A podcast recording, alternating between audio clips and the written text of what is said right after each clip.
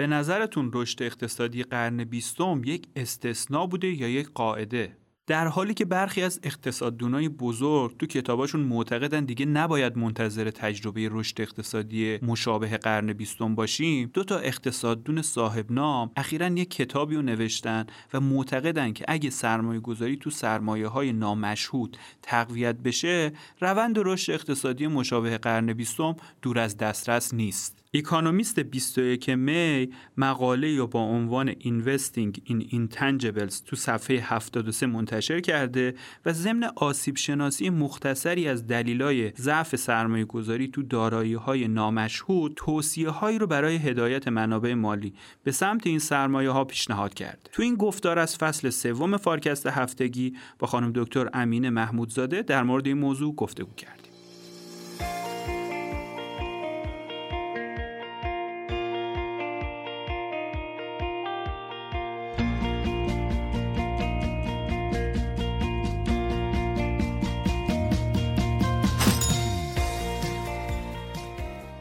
خانم دکتر محمودزاده سلام. سلام عرض می کنم خدمت شما و شنوندگان عزیز فارکست. خیلی خوشحالم که در خدمت شما هستم. اکانومیست بعد از اون بحث توهم رشد نمایی که توی قسمت های قبلی پوشش دادیم دوباره یه مقاله رو به موضوع رشد اقتصاد جهان پرداخته و از یک کتاب جدیدی صحبت می‌کنه که بازم این سوال پیش کشیده که آیا رشد اقتصادی قرن بیستم یک استثنا بوده یا یک قاعده؟ ریشه این بحث چیه؟ چرا اکونومیست روی این موضوع اینقدر متمرکز شده؟ شاید قصه به خاطر اهمیت بحث رشد باشه. لوکاس میگه ذهنی که درگیر رشد بشه خیلی سختشه که بخواد به چیز دیگری فکر کنه. ارقام رشد ارقام کوچکیان ولی چون روی زندگی میلیون ها میلیاردها نفر اثر دارن و در طی زمان این اثر رو دارن توجه ما رو کاملا به خودشون جلب می‌کنن. پدیده کاهش رشد به صورت خاص توی کشورهای توسعه یافته مشاهده شده. من به عنوان مثال اگه بخوام ارقام مربوط به آمریکا رو براتون بگم بین سالهای 2000 تا 2019 درآمد سرانه آمریکا نرخ رشدی معادل یک و دو دهم درصد داشته که از نرخ رشد دو درصدی بین 1980 تا 1999 و نرخ رشد دو نیم درصدی دهه 50 میلادی به شکل معنیداری پایین تره. خب این حالا مثال آمریکا بود ولی این اتفاق تکرارم شده. سوالی که وجود داره اینه که چه اتفاقی افتاده؟ چرا ما داریم با کاهش رشد مواجه میشیم؟ و غیر از این چرا چشمانداز ما چیه؟ این کاهش رشد به کجا قراره برسه؟ اقتصاد با چه وضعیتی مواجه خواهد شد؟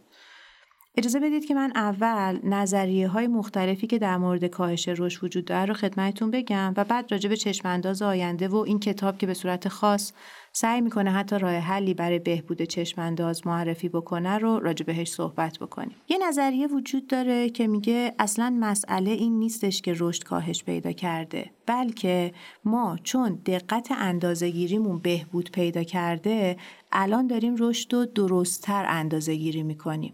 اون موقع هم رو شاید پایین تری بوده ولی ما ارقام رو داشتیم اشتباه اندازه گیری می‌کردیم. افرادی در مقابل این نظریه صحبت می‌کنن و میگن اگه مسئله مسئله اندازه گیری بوده چرا باید افت رشد بعد از دهه هفتاد میلادی شدیدتر از افت رشد قبل از دهه هفتاد میلادی بوده باشه؟ بنابراین مسئله اندازگی رو رد نمی‌کنن ولی اونو به عنوان پیده ای که بتونه همه این تغییر رو توضیح بده نمی‌تونن بپذیرن. یه نظریه دیگه وجود داره که در مورد شوک های عرضه به صورت خاص شوک های قیمت نفت صحبت می‌کنه و میگه در دهه هفتاد میلادی که شوک های نفتی اتفاق افتادن اینا کارایی رو تو اقتصاد آوردن پایین و این افت کارایی منجر به افت رشد شد. دوباره ای در مقابل این نکته دارن و میگن درسته که برای یه مقطع ممکنه که تحولات قیمت نفت رو انداخته باشه پایین. ولی بعد از اینکه این تحولات متوقف شدن چرا نرخ رشدها برنگشتن به اون جای اولیهشون؟ پس اینم احتمالا نمی‌تونه همه حقیقت رو برای ما تبیین بکنه. یه نظریه دیگه به بحث کیفیت نیروی کار می‌پردازه و میگه اون نیروی کاری که از دهه هفتاد میلادی وارد بازار کار شد که اینا معمولا جوونایی بودن که حاصل انفجار جمعیتی در واقع حدود دو دهه قبل بودن یا در واقع زنانی بودن که پیش از اون کمتر تو بازار کار فضا برای فعال شدنشون وجود داشت اینا تجربه کمتری داشتن و این تجربه کمتر به معنی کارایی پایینتر نیروی کار و در نتیجه کارایی پایینتر در واقع خود اقتصاد بود و احتمالا یکی از مسائلیه که می‌تونه بخشی از افت رشد رو برای ما توضیح بده. بحث چهارم بحث تخلیه ایده هاست. این نظریه در واقع میگه که در هر بازه زمانی که شما دارید نگاه می‌کنین یه اتفاق دو اتفاق بزرگی که می‌تونه حسابی اقتصادی رو تکون بده. مثلا فرض کنید معرفی خودروها 200 سال پیش که انقلاب صنعتی رو داره ایجاد می‌کنه. یا مثلا تحولاتی که توی آبرسانی برقرسانی اینا اتفاق افتاد توی مثلا ابتدای قرن بیستم بخش بزرگی از نیروی کار که باید صرف در واقع رفت آمد و حمل و نقل و انواع و اقسام هزینه مبادله ها می‌شد این آزاد شد و تونست در واقع بیاد و کارش رو ارائه بکنه. مثلا فرض کنید که عملا این داستان آبرسانی مثلا بهش توجه کنید زن و دختران باید می‌رفتن و از اون سرچشمه آب می آوردن و خب یهو وقتشون آزاد میشه و انگار که شما از, از نظر تعداد جمعیت در واقع کسی که داره آنچه که تولید شده رو مصرف می‌کنه از اون نظر تغییر داره توی منابعتون ایجاد نمیشه. ولی زمانی آزاد شده که حالا می‌تونه بره صرف کار کردن تولید کردن و تخصصی تولید کردن حتی بشه. در واقع این نظریه تخلیه ایده ها میگه که اون ایده بزرگ مهمه هر چند وقت یه بار اتفاق میفته و در بازه زمانی نزدیک به اون ما یه نرخ رشد بالا داریم و بعد از اون دیگه روی وضعیت عادی خواهیم بود که نرخ رشد اون وضعیت عادیه پایینتر از اون حالتهایی که به خاطر ایده یه اوجی در رشد ما داریم می‌بینیم. تو همه این نظریه ها به یه نکته توجه شده و اونم اینه که اگر رشد قراره به صورت مستمر اتفاق بیفته نمی‌تونه حاصل انباشت سرمایه و نیروی کار باشه. مگه تا کی ما می‌تونیم هی سرمایه بیشتر و نیروی کار بیشتر داشته باشیم؟ احتمالا این بهرهوریه که باید بره بالا. و خب این بهرهوری کل عوامل تولید به یه زبون دیگه یه چتریه که روی جهل ما قرار می‌گیره. جهل ما نسبت به اون سازکارهایی که دارن رشد رو ایجاد می‌کنن و طی هفتاد سال گذشته تلاش نظریه پردازان رشد این بوده که بتونن این جعب سیاه رو باز کنن و اجزاش رو به ما نشون بدن. مثلا راجع به اثر دانش با ما صحبت می‌کنن. چون برخلاف سرمایه که اگه یه نفر ازش استفاده کنه دیگری نمی‌تونه ازش استفاده بکنه دانش می‌تونه همزمان توسط همه مورد استفاده قرار بگیره. مثلا در مورد کارایی صحبت می‌کنن. اینکه چگونه ما دانش و نهادهای تولیدمون رو با همدیگه بخوایم ترکیب بکنیم. به هر حال تحولات این بهرهوری هستش که برای ما اهمیت پیدا می‌کنه. و نکته جالبی که وقتی از نظر داده‌ای به این پدیده نگاه می‌کنیم توجهمون رو جلب می‌کنه اینه که شاید رشد بهرهوری یا همون سولو رزیجوال بیشتر از این که بخواد یه حالت هندسی داشته باشه و به صورت نمایی بره بالا یه حالت حسابی داره. یعنی چی؟ یعنی به جای اینکه من با یه نرخ رشد ثابت مواجه باشم که سالی دو درصد تولید ناخالص داخلیم داره میره بالا تغییرات تولیدم سال به ساله که تقریبا با هم دیگه برابره. و ممکنه که وقتی ما در بازه های زمانی کوتاه که یه اتفاقی افتاده یه ایده جدیدی خلق شده توسعه پیدا کرده. به داده ها نگاه کنیم دچار این خطا بشیم که با یه رشد نمایی مواجهیم و نه یک تغییر در واقع مستمر و ثابت توی تولید. حالا کتاب تقریبا از اینجا تازه بحث رو شروع می‌کنه. میگه اینجایی که ما الان هستیم نسبت به جایی که فکر می‌کردیم که مثلا تو سال 2020 خواهیم بود خیلی فاصله داره. از نظر داده ای هم مثلا شما فرض کنید که کشورهای توسعه یافته 25 درصد نسبت به حالتی که می‌خواستن با نرخ رشد دهه هفتادشون رشد بکنن وضعیت منقبستر کوچکتری دارن. در واقع ادعا این نیستش که دچار رکود شدن. ادعا همینه که رشدشون کوچکتر شده. مثلا فرض کنید اگه اون موقع آدما فکر می‌کردن که زیر اقیانوس زندگی می‌کنن یا با ماشینای پرنده این ور ور میرن خب الان این اتفاقا نیفتاده. منتها کنار کاهش رشد چهار تا حقیقت دیگه هم هست که باعث میشه ما به این موضوع فکر کنیم که چرا اون جایی که فکر می‌کردیم خواهیم بود نیستیم؟ چرا اون وضع مطلوبی که ابتدای قرن بیستم تصویر می‌کردیم اتفاق نیفتاده؟ کتاب میگه قرن بیستم با یه جور خوشبینی نسبت به آینده آغاز شد. تکنولوژی و کسب و کارهای جدید در اومده بودن. انسان ها واقعا داشتن در واقع میدرخشیدن و خب فرصت ها به نظر می رسید که همینطوری دارن توسعه پیدا می‌کنن. با این حال اون چیزی که محقق شد خیلی متفاوته. همین 20 سال گذشته رو بهش نگاه کنین. شاید این 20 سال گذشته تمرین یه جور ناامیدی نسبت به رشد باشه. به خاطر اینکه می‌بینیم که اقتصاد دنیا با بحران های در واقع خیلی جدی مواجه شده و این بحران ها توی یه منطقه توی یه کشور باقی نموندن و حتی گسترش هم پیدا کردن. کتاب بازسازی آینده Restarting the Future اثر هسکل و وسلیک قصه رو تقریبا از همینجا شروع می‌کنه. میگه که ما قرن بیستم رو با یه جور خوشبینی نسبت به آینده شروع کردیم. تکنولوژی ها کسب و کارهای جدید همینجوری داشتن توسعه پیدا می‌کردن. انسان داشت میدرخشید نقش ایفا می‌کرد. در فرایند تولید و فرصت ها برای در واقع انسان ها داشتن همینجوری زیاد و زیادتر می‌شدن.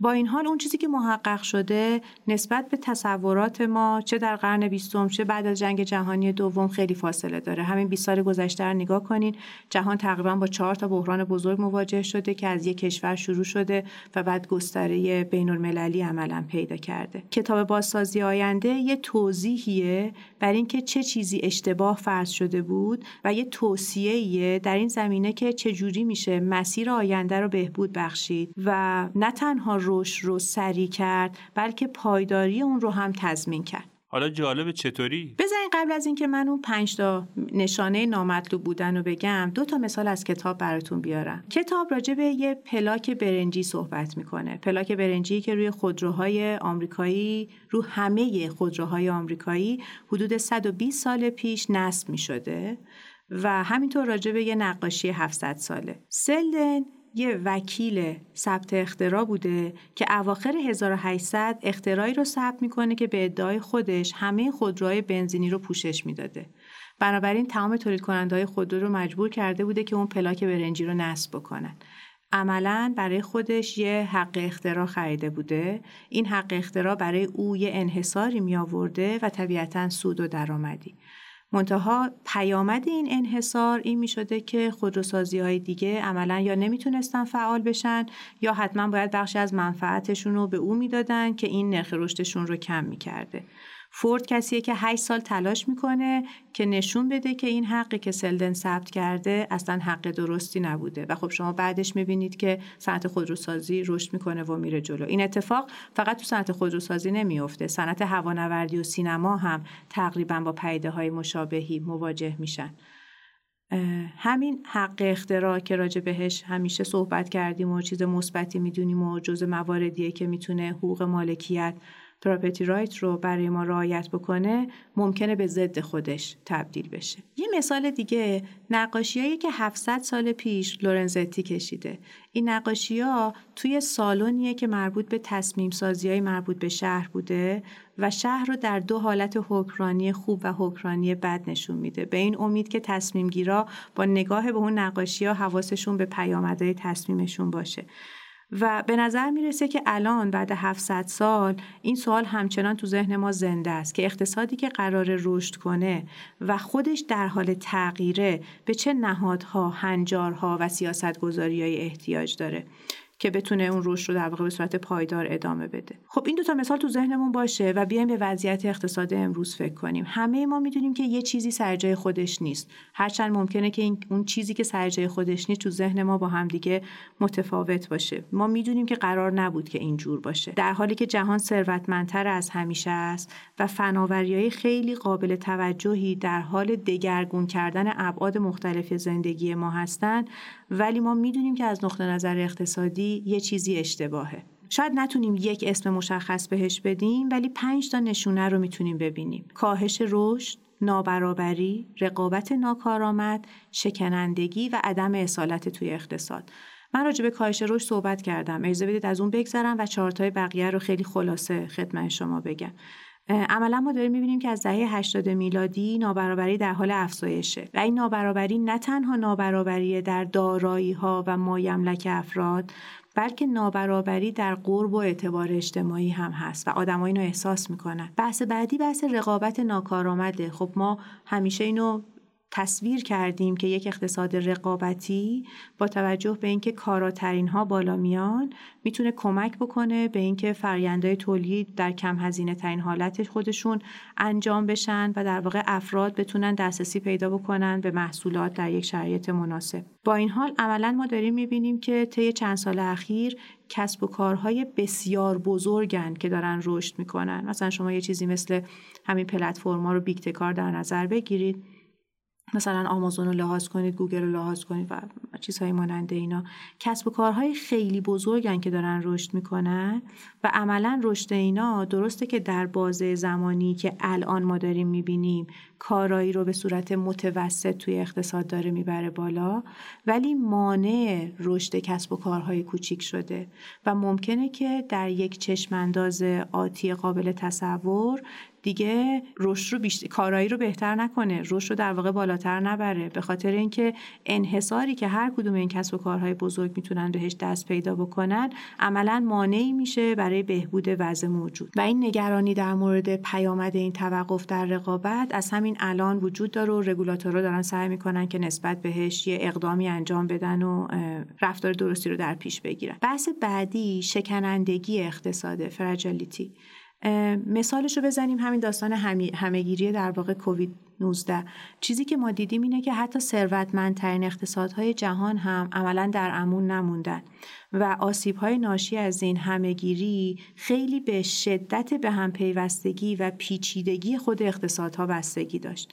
شهرهای بزرگ و متراکم زنجیرهای تامین مالی پیچیده پیوستگی در واقع بی سابقه اقتصاد دنیا عملا باعث شدش که ویروس از یه شهر به یک کشور و از یک کشور به کشور دیگه بخواد سرایت پیدا کنه و هزینه قرنطینه و کنترلش دائم افزایش پیدا کرد. عملا شاید ما بخوایم بگیم که اثر پروانه ای به شکل خیلی جدی داره خودش رو هی پررنگتر برای ما نشون میده. به خاطر همین که اتصالات اجزای مختلف اقتصاد در سطح بین المللی هی داره شدیدتر و متراکمتر میشه.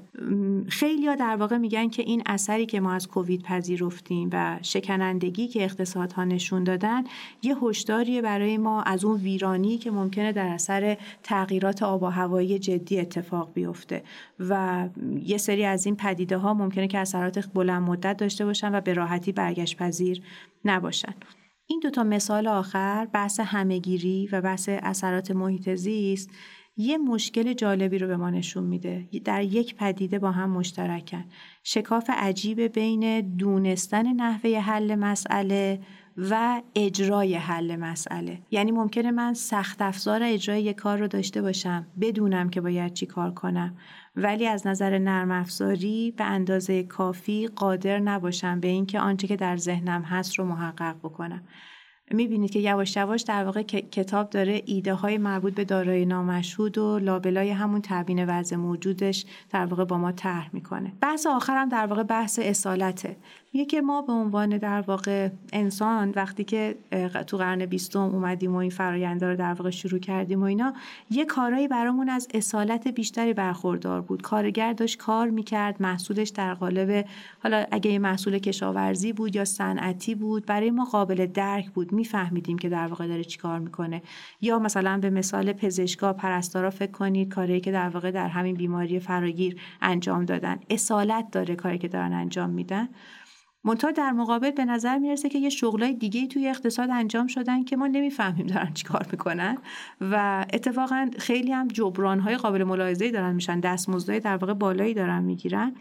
و شاید در واقع اونطوری که یه انسانشناس خیلی معروف گفته یه سری کیمیاگری عجیب و غریب دارن می‌کنن و کاغذبازی که در نهایت داره منجر به ایجاد دستمزد برای خود اونا میشه. دستمزدی که جامعه نمی‌تونه درک بکنه که این چه اصالتی می‌تونه داشته باشه چه در واقع ارزشی می‌تونه داشته باشه. کتاب با این پنج تا مسئله در واقع وضعیت موجود ما رو تبیین می‌کنه و میگه که خب حالا چی فکر می‌کنیم؟ آیا فکر می‌کنیم که سرنوشت محدوم آدمیزاد دیگه اینه که توی همین وضعیت باقی بمونه یا ممکنه که راه حلی برای خروج از این وضعیت و ادامه رشد و پایداری رشد وجود داشته باشه؟ در واقع کلید اصلی که نویسنده ها می‌خوان دست ما بدن دارایی نامشهوده. پس در واقع رشد اقتصادی به ویژه تو کشورهای پیشرفته طی چندین دهه گذشته روند روند کاهشی رو داشته و در سایر ابعاد هم نتونسته اون انتظارات ما رو برآورده کنه. شاید رشد با کیفیتی نبوده چون نابرابری رو زیاد کرده رقابت ناکارآمد رو در واقع توسعه داده. باعث شده که در واقع اقتصاد جهانی شکننده تر بشه و اصالت رو در واقع کاهش داده. یک گروهی از اقتصاددونا که به نظر می‌رسه اینا اقتصاددونایی که نسبت به آینده بدبینن معتقدن که اون روند رشد تو آینده تکرار تجربه قرن بیستم نیست و ما داریم به سمت کمتر شدن این رشد اقتصادی هم در واقع حرکت می‌کنیم. در مقابل این کتابی که شما هم اشاره کردین معتقده که نه هنوز در واقع کورسوی امیدی هست. اگه سرمایه گذاری تو دارایی نامشهود صورت بگیره هنوز امکان اون تکرار تجربه مشابه قرن بیستم وجود داره. خانم دکتر محمود زاده منظور از دارایی نامشهود اصلا چیه؟ اگه اجازه بدین من از دارایی شروع کنم.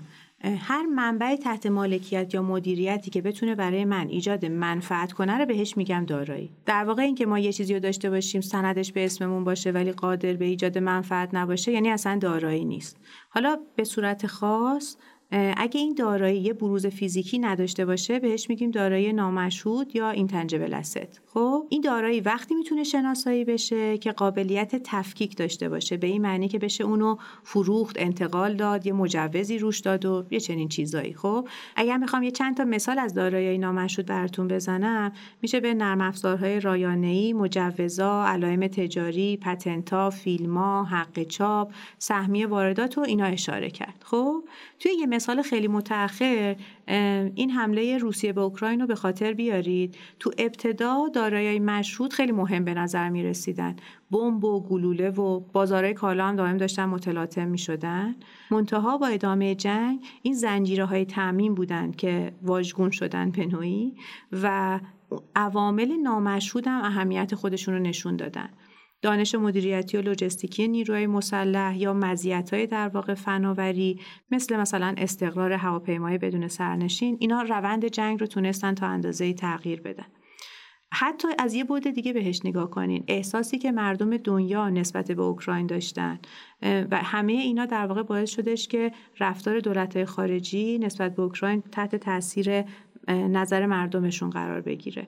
بنابراین این ایده که دارایی نامشهود هرچند به سختی قابل مشاهده و اندازه گیری هستن اما اهمیت حیاتی دارن می‌تونه خودش رو توی این مثالهای مختلف نشون بده و ایده اصلی کتابیه که در موردش صحبت کردیم آیا ما آمار یا حداقل برآوردی از حجم دارایی نامشهود و اثرگذاریشون رو رشد داریم؟ در مورد حجم دارایی نامشهود من شاید بتونم به گزارش ترازنامه جهانی مکنزی اشاره بکنم که اونجا تقریبا ده تا کشور بزرگ دنیا رو برمیداره و سعی می‌کنه ترازنامه رو براشون بسازه. من ارقام رو اگه بخوام خیلی سریع خدمت شما بگم ترکیب دارایی نشون میده که 68 درصد دارایی از جنس املاک و مستقلات 11 درصد از جنس زیرساختات 6 درصد ماشینالات و تجهیزات و اینها 8 درصد موجودی انبار و در نهایت فقط هلوهوش 4 درصدش در واقع سرمایه نامشهوده که به عنوان مثال هم توی گفتیم حقوق مالکیت و نرم افزارهای کامپیوتری و اینان.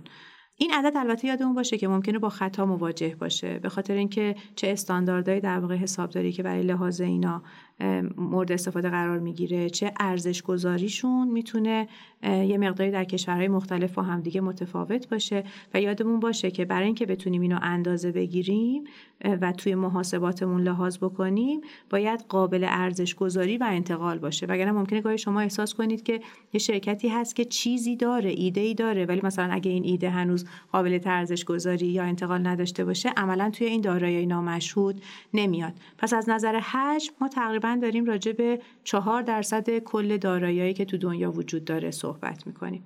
از نظر میزان اثرگذاری من راستش اطلاعی ندارم. تو خود مقالم به این زمینه اشاره ای نشده بود. ابعاد سرمایه گذاری تو دارایی نامشهود چقدر اصلا داده ای تو این زمینه وجود داره؟ سرمایه گذاری نامشهود شامل تحقیق و توسعه انجام شده توسط شرکت ها بازاریابی طراحی برندسازی و اینا میشه. تو اواخر دهه 90 حداقل بر اساس یه سری از معیارایی که توی آمریکا داده ها ثبت شده دارن به ما نشون میدن مخارج روی دارای نامشهود از سرمایه گذاری توی کارخونه ها و تجهیزات ملموس حتی جلوتر رفته بوده. ولی خب بعد از بحران مالی این سرعت خرج کردن روی دارای نامشهود به شکل قابل ملاحظه کاهش پیدا کرده. نویسندگان کتاب اینا اشاره می‌کنن که رشد سالانه سرمایه نامشروط تو کشورهای ثروتمند بین سالهای 1995 تا 2008 بین 3 تا 7 درصد بوده. با این حال بعدش طی دهه بعدی حتی به 3 درصد هم نرسیده. و خب این فقط به خاطر این نبوده که رشد اقتصادی کند شده بلکه خود در واقع مقدار سرمایه گذاری روی دارایی نامشهودی هم که داشته انجام می شده کاهش پیدا کرده بوده. و این ممکنه برامون یه سوال جدی رو ایجاد کنه. چرا در دوره ای که سود شرکت ها وضعیت خوبی داشته و ما وقتی به صورت متوسط داریم به شرکت ها نگاه می‌کنیم ارقام سود چشمگیر رو داریم می‌بینیم اینا نرفتن روی دارایی در واقع نامشهود سرمایه گذاری کنن. شاید یه جور معما باشه چیزی که اینجا داریم باهاش مواجه میشیم. داده های بین کشوری هم در مورد دارایی نامشهود واقعا خیلی زیاد نیستن و قابل در واقع بررسی نیستن. راجع به بعضی از اجزاش ما می‌تونیم بریم کشورهای مختلف رو نگاه کنیم. مثل مثلا هزینه آرندی. ولی اگه کلا دارید در مورد سرمایه گذاری روی دارایی نامشهود می‌پرسید ارقام قابل مقایسه بین کشوری فعلا وجود ندارن آیا مقاله به این اشاره کرده که علت این حجم خیلی پایین سرمایه گذاری تو دارایی نامشهود چیه؟ نویسنده ها در واقع مهمترین مشکل رو توی ترتیبات نهادی اقتصاد می‌دونن. به صورت خاص متمرکز میشن روی بازارهای مالی. میگن با توجه به نقش خیلی زیادی که بازارهای مالی برای دارایی مشهود قائلن و اونا رو به عنوان وسیقه میپذیرن و طبیعتا هر کس که وسیقه بیشتر داشته باشه می‌تونه وام بیشتر بگیره و خودش رو بیشتر اهرم کنه کنه می‌تونه موفق تر باشه. توی این فضا عملا دارندگان دارایی نامشهود به حاشیه میرن و نمی‌تونن اون رشدی رو داشته باشن که مالکان دارایی های مشهود دارن. عملا حتی ما با یه چنین شرایطی در قرنهای گذشته هم مواجه شدیم. شاید در واقع آنچه که در قرون وسطا توی ایتالیا و چین بین قرنهای ده تا سیزده در واقع میلادی رخ داد همین بود. همین بودش که در واقع ما نتونستیم نهادهایی رو شکل بدیم که اونا به انباشت دارایی نامشهود کمک بکنن و از این طریق دو تا دارایی مکمل و کنار هم بذارن. دارایی مشهود و نامشهودی که در کنار هم می‌تونن به رشد کمک کنن. خب ما الان فضا رو برای رشد دارایی مشهود آماده کردیم ولی فضا برای اینکه دارایی نامشهود متناسب با اون بخواد رشد بکنه آماده نیست. پس در واقع عامل محدود کننده دارایی های نامشهود خواهند بود. و این همون کورسوی امیدیه که نویسنده ها دارن بهش چنگ می‌زنن. میگن اگه بتونین فضا رو برای سرمایه گذاری روی دارایی نامشهود آماده بکنین می‌تونیم امید داشته باشیم که حتی از اون دارایی مشهود قبلی هم بهتر و کاراتر استفاده کنیم و به رشدهای بالاتر دست پیدا بکنیم. خب حالا چطوری می‌تونیم این کارو بکنیم؟ شاید بخشی از این راه حل تشویق تامین مالی روی همون سرمایه گذاری توی دارایی نامشهود باشه. یه مطالعه روی مجموعه کشورهای OECD نشون میده که بین سالهای 1995 تا 2015 ای کشورها رو در دو دسته توسعه یافته مالی و کمتر توسعه یافته مالی تقسیم بکنیم عملا می‌بینیم که رشد در واقع بهرهوری و همینطور رشد دارایی نامشهود در اون کشورهایی که از نظر مالی توسعه یافته تر بودن بالاتر بوده. خب مثلا به عنوان مثال وقتی که شما می‌خواید ژاپن و پرتغال رو با هم دیگه مقایسه بکنید عملا می‌بینید که دارایی نامشهود در اقتصاد ژاپن نقش خیلی مهمتری رو ایفا می‌کنن و سریعتر در واقع دارن رشد می‌کنن. بنابراین ایده بر اینه که اگه بازارهای مالی به گونه ای توسعه پیدا بکنن که بتونن دارایی نامشهود ارزش گذاری کنن ثبت کنن به عنوان وسیقه بپذیرن خود این فرایند می‌تونه به رشد بیشتر دارایی نامشهود بیانجامه.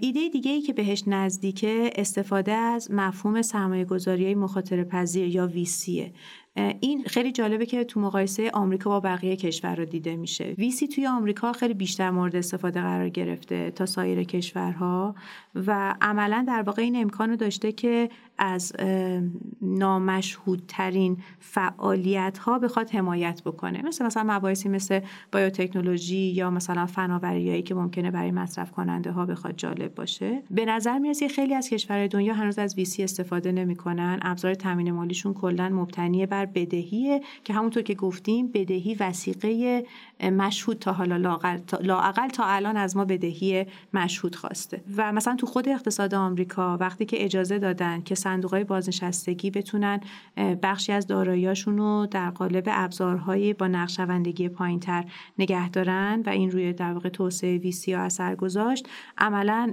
ما با یه در واقع بهبودی توی خود فرایند سرمایه گذاری توی اقتصاد آمریکا هم مواجه شدیم.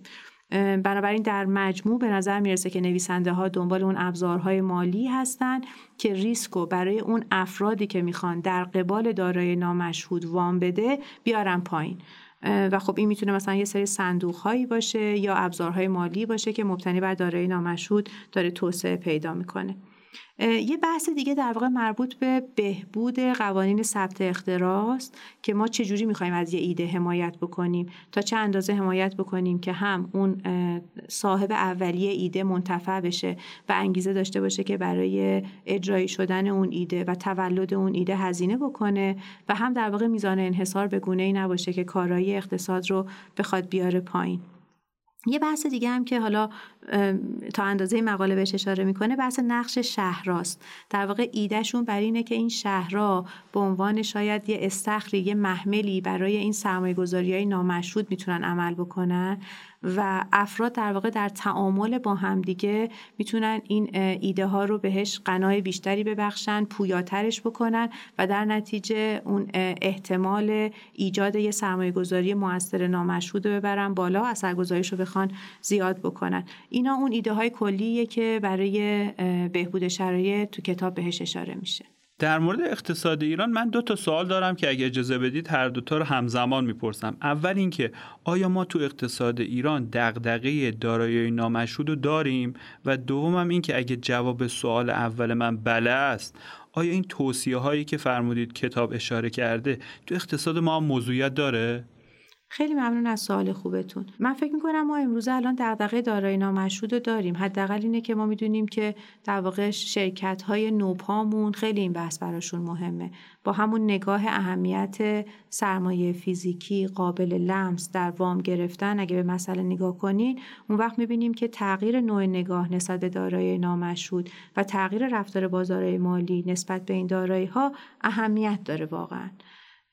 ولی اگه حوزه نگاهمون رو از شرکت های نوپا یه مقداری ببریم بالاتر و وضعیت کلی اقتصاد ایران رو بهش نگاه کنیم شاید من یه دقدقه مهمتری ذهنم رو در واقع درگیر بکنه. و اونم در واقع اینه که سرمایه گذاری ها حالا چه در قالب دارایی مشهود چه در قالب دارایی نامشهود آیا دارن اون منفعتی که مورد انتظار سرمایه گذار بوده رو ایجاد می‌کنن؟ چون فقط سرمایه گذار وقتی سرمایه گذاری می‌کنه که به اندازه کافی منتفع بشه. حالا اگه یه پدیده ای مثل ریسک خیلی زیاد، بیثباتی بالا بیاد و بخشی از اون منفعت رو از سرمایه گذار بگیره خب سرمایه گذار دیگه سرمایه گذاری نمی‌کنه. چه در قالب دارایی مشهود چه در قالب دارایی نامشهود یا اگه در واقع حقوق مالکیت به اندازه کافی خوب تعریف نشده باشه و من نتونم منتفع بشم از همه آن سرمایه گذاری که تو دارایی فیزیکی کردم تو سرمایه انسانی و دانش خودم کردم انگیزم براش کاهش پیدا می‌کنه. و یا اگه در واقع نوع اختلال زایی دولت در قیمتها و در بازارها وجود داشته باشه به این معنی که افراد نتونن به اندازه کافی منتفع بشن از اون سرمایه گذاری که کردن و تفاوت‌های قابل ملاحظه ای رو نه به خاطر تفاوت در واقع در کاراییشون بلکه به خاطر تفاوت در نگاه دولت به خودشون احساس بکنن اون وقت اینم میاد روی سرمایه گذاری اثر می‌ذاره. شاید براتون جالب باشه که ما وقتی داده های اقتصاد ایران رو نگاه می‌کنیم یکی از اصلی ترین عواملی که بهرهوری ما رو آورده پایین بحث سوء تخصیص میسلوکیشنه منظور از سوء تخصیص چیه؟ اینه که یه چیزی در جای خودش قرار نداشته باشه. سرمایه در دست شایسته ترین تولید کننده که می‌تونه بیشترین بهره رو ازش ببره نباشه. و این عامل خیلی مهمیه در تبیین تفاوت درآمد سرانه بین کشورها. یعنی ممکنه شما ببینید که اندازه سرمایه توی دو تا کشور تقریبا با همدیگه برابره. تو اندازه سرمایه نیستش که اینا مشکل دارن. حالا باز چه مشهود چه نامشهود چیزی که مهمه اینه که این سرمایه کجا قرار گرفته. خب با این نگاه من می‌خوام برگردم به همون راه حل هایی که داشتیم راجع بهش صحبت می‌کردیم. به نظرم دوباره می‌تونیم به اون راه حل نگاه کنیم ولی نه فقط با یه نگاه مزیق مربوط به دارایی نامشهود در واقع ما اگه بتونیم فرایندای تخصیص سرمایه رو بهبود ببخشیم بازارهای مالی مبتنی بر کارایی وام بدن خود این می‌تونه خیلی کمک بکنه به اینکه اون سوء تخصیص بخواد کاهش پیدا بکنه. اگه در واقع بتونیم اعتبار سنجی مناسبی داشته باشیم و قدرت خلق درآمد آدم ها رو مبنای مقایسه قرار بدیم در نهایت احتمالا با یه اقتصادی با سرمایه گذاری بالاتر و کاراتر مواجه خواهیم بود. بنابراین به نظرم دارای نامشهود برای ایران مهمه ولی شاید مهمترین عامل محدود کننده ما این نباشه.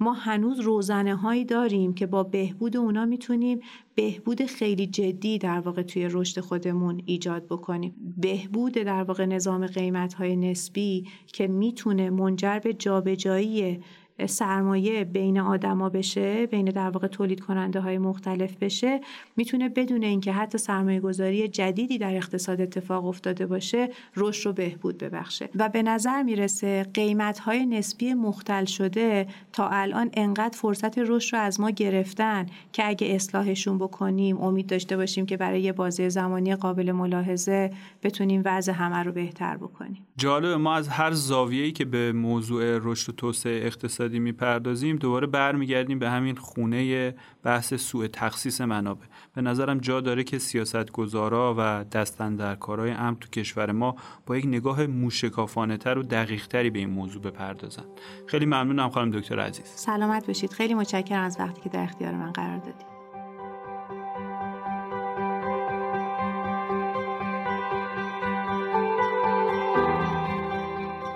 از اینکه تا پایان این گفتگو با ما همراه بودید بسیار ممنونم.